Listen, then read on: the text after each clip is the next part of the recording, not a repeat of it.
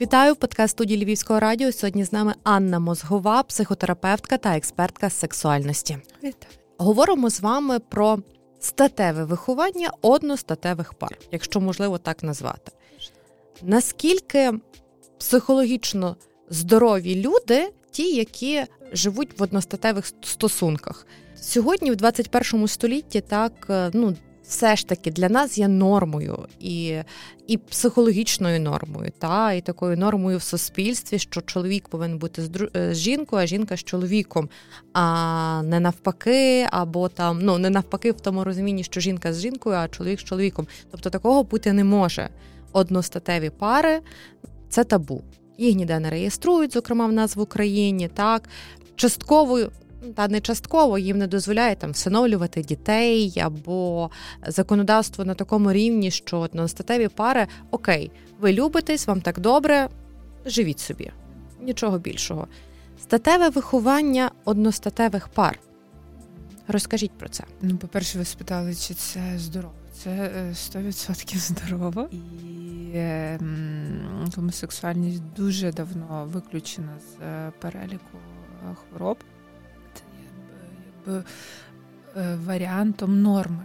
Ми не можемо визначати нормою лише щось одне. У нас є варіанти. Якби е, Гомосексуальність є такою ж нормою, як і гетеросексуальність, як і бісексуальність, і асексуальність, і різні Що стосується статевого виховання, ну це теж е, якби виховувати пари чи щось розуміти про ці пари і розуміти про ці пари, і виховувати ці пари, тобто як це повинно бути. Тому ну теж така вигадана ситуація, та припустимо, жінка, яка там 20 років прожила з чоловіком, вона зрозуміла на 21-му році життя, що все ж таки в неї є тяга до е, жінок, сексуальна тяга, і, е, але вона не знає, як себе поводити. Вона не знає, як ну тобто, як, як, як зробити. Аля цей перший крок, чи взагалі як це все має відбуватися? Вона знає, що має бути тільки так, так і так, ну ніяк інакше. Ну, по-перше, це дійсно можлива ситуація, тому що сексуальна орієнтація вона не є е, сталою е, якоюсь. Вона може змінюватись впродовж життя в 40 і, в 60, як завгодно. Але переважно все ж таки це формується в районі підліткового віку, можливо, навіть трошки пізніше, десь до 25 років. Е, люди визначаються зі своєю сексуальною орієнтацією в більшості. І насправді наше сексуальне виховання в якби всіх людей.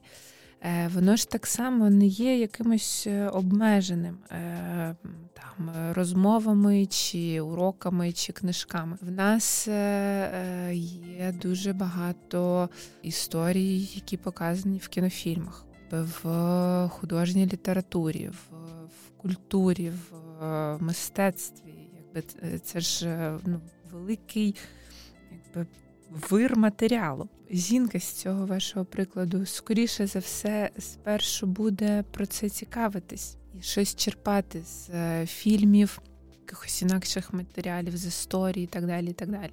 Тому е, там не є прям е, якогось, я не знаю, чогось, що дуже сильно відрізняється в гомосексуальних стосунках від гетеросексуальних стосунків.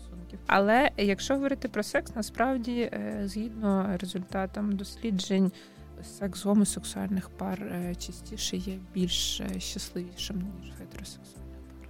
Але все ж таки, ну в одностатевих пар є такий страх. Ну я собі так чомусь думаю, засудження осуду та суспільства. Більшість людей, хто все ж таки знайшов свою другу половинку тої самої статі, що він чи вона, вони це не афішують.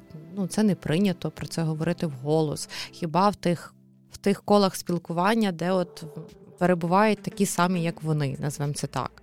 Але ну, коли ми зможемо це змінити, так, з психологічної точки зору, коли про це треба говорити.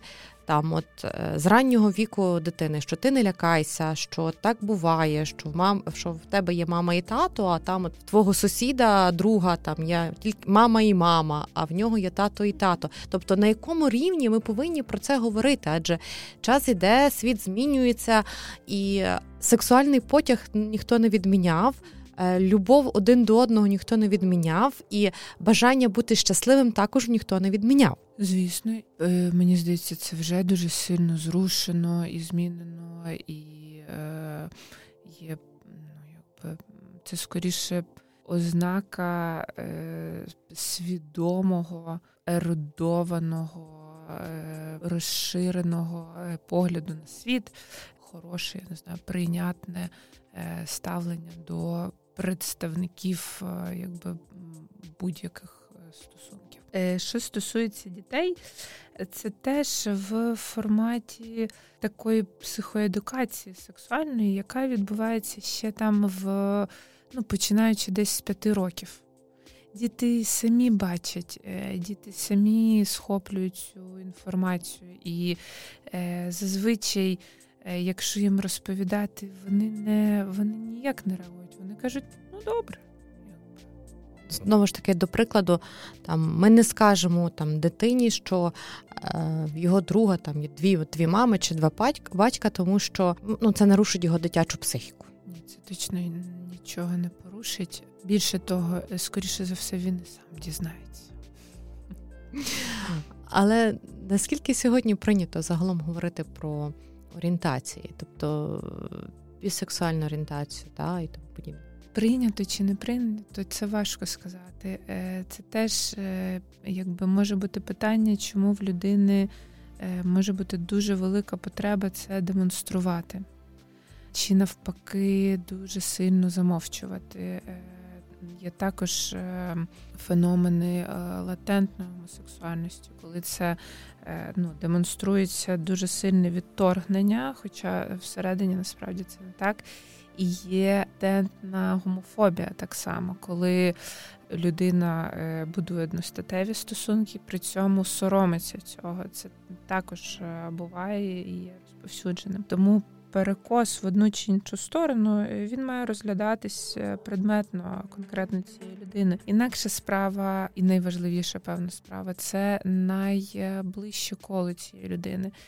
Наприклад, якщо е, дитина ем, спостерігає в себе потяг до ем, дітей, людей своєї ж статі, і не може сказати про це батькам. Е, це велика травма, і це ну, є велика шкода для цієї дитини. На мою думку, це найголовніше, що необхідно ем, нехай навіть виправляти. Як е, ставляться не знаю, сусіди умовно, е, це якби зовсім інакша справа. Але те, що е, там дитина не може сказати своїм батькам чи своїм найближчим друзям, це є дуже прикро. Таке фінальне запитання на останок. Все ж таки, гомосексуальність це хвороба? Ні, це норма. Дякую. Подкаст студії Львівського радіо. Сьогодні з нами була Анна Мозгова, психотерапевтка та експертка з сексуальності. Дякую вам.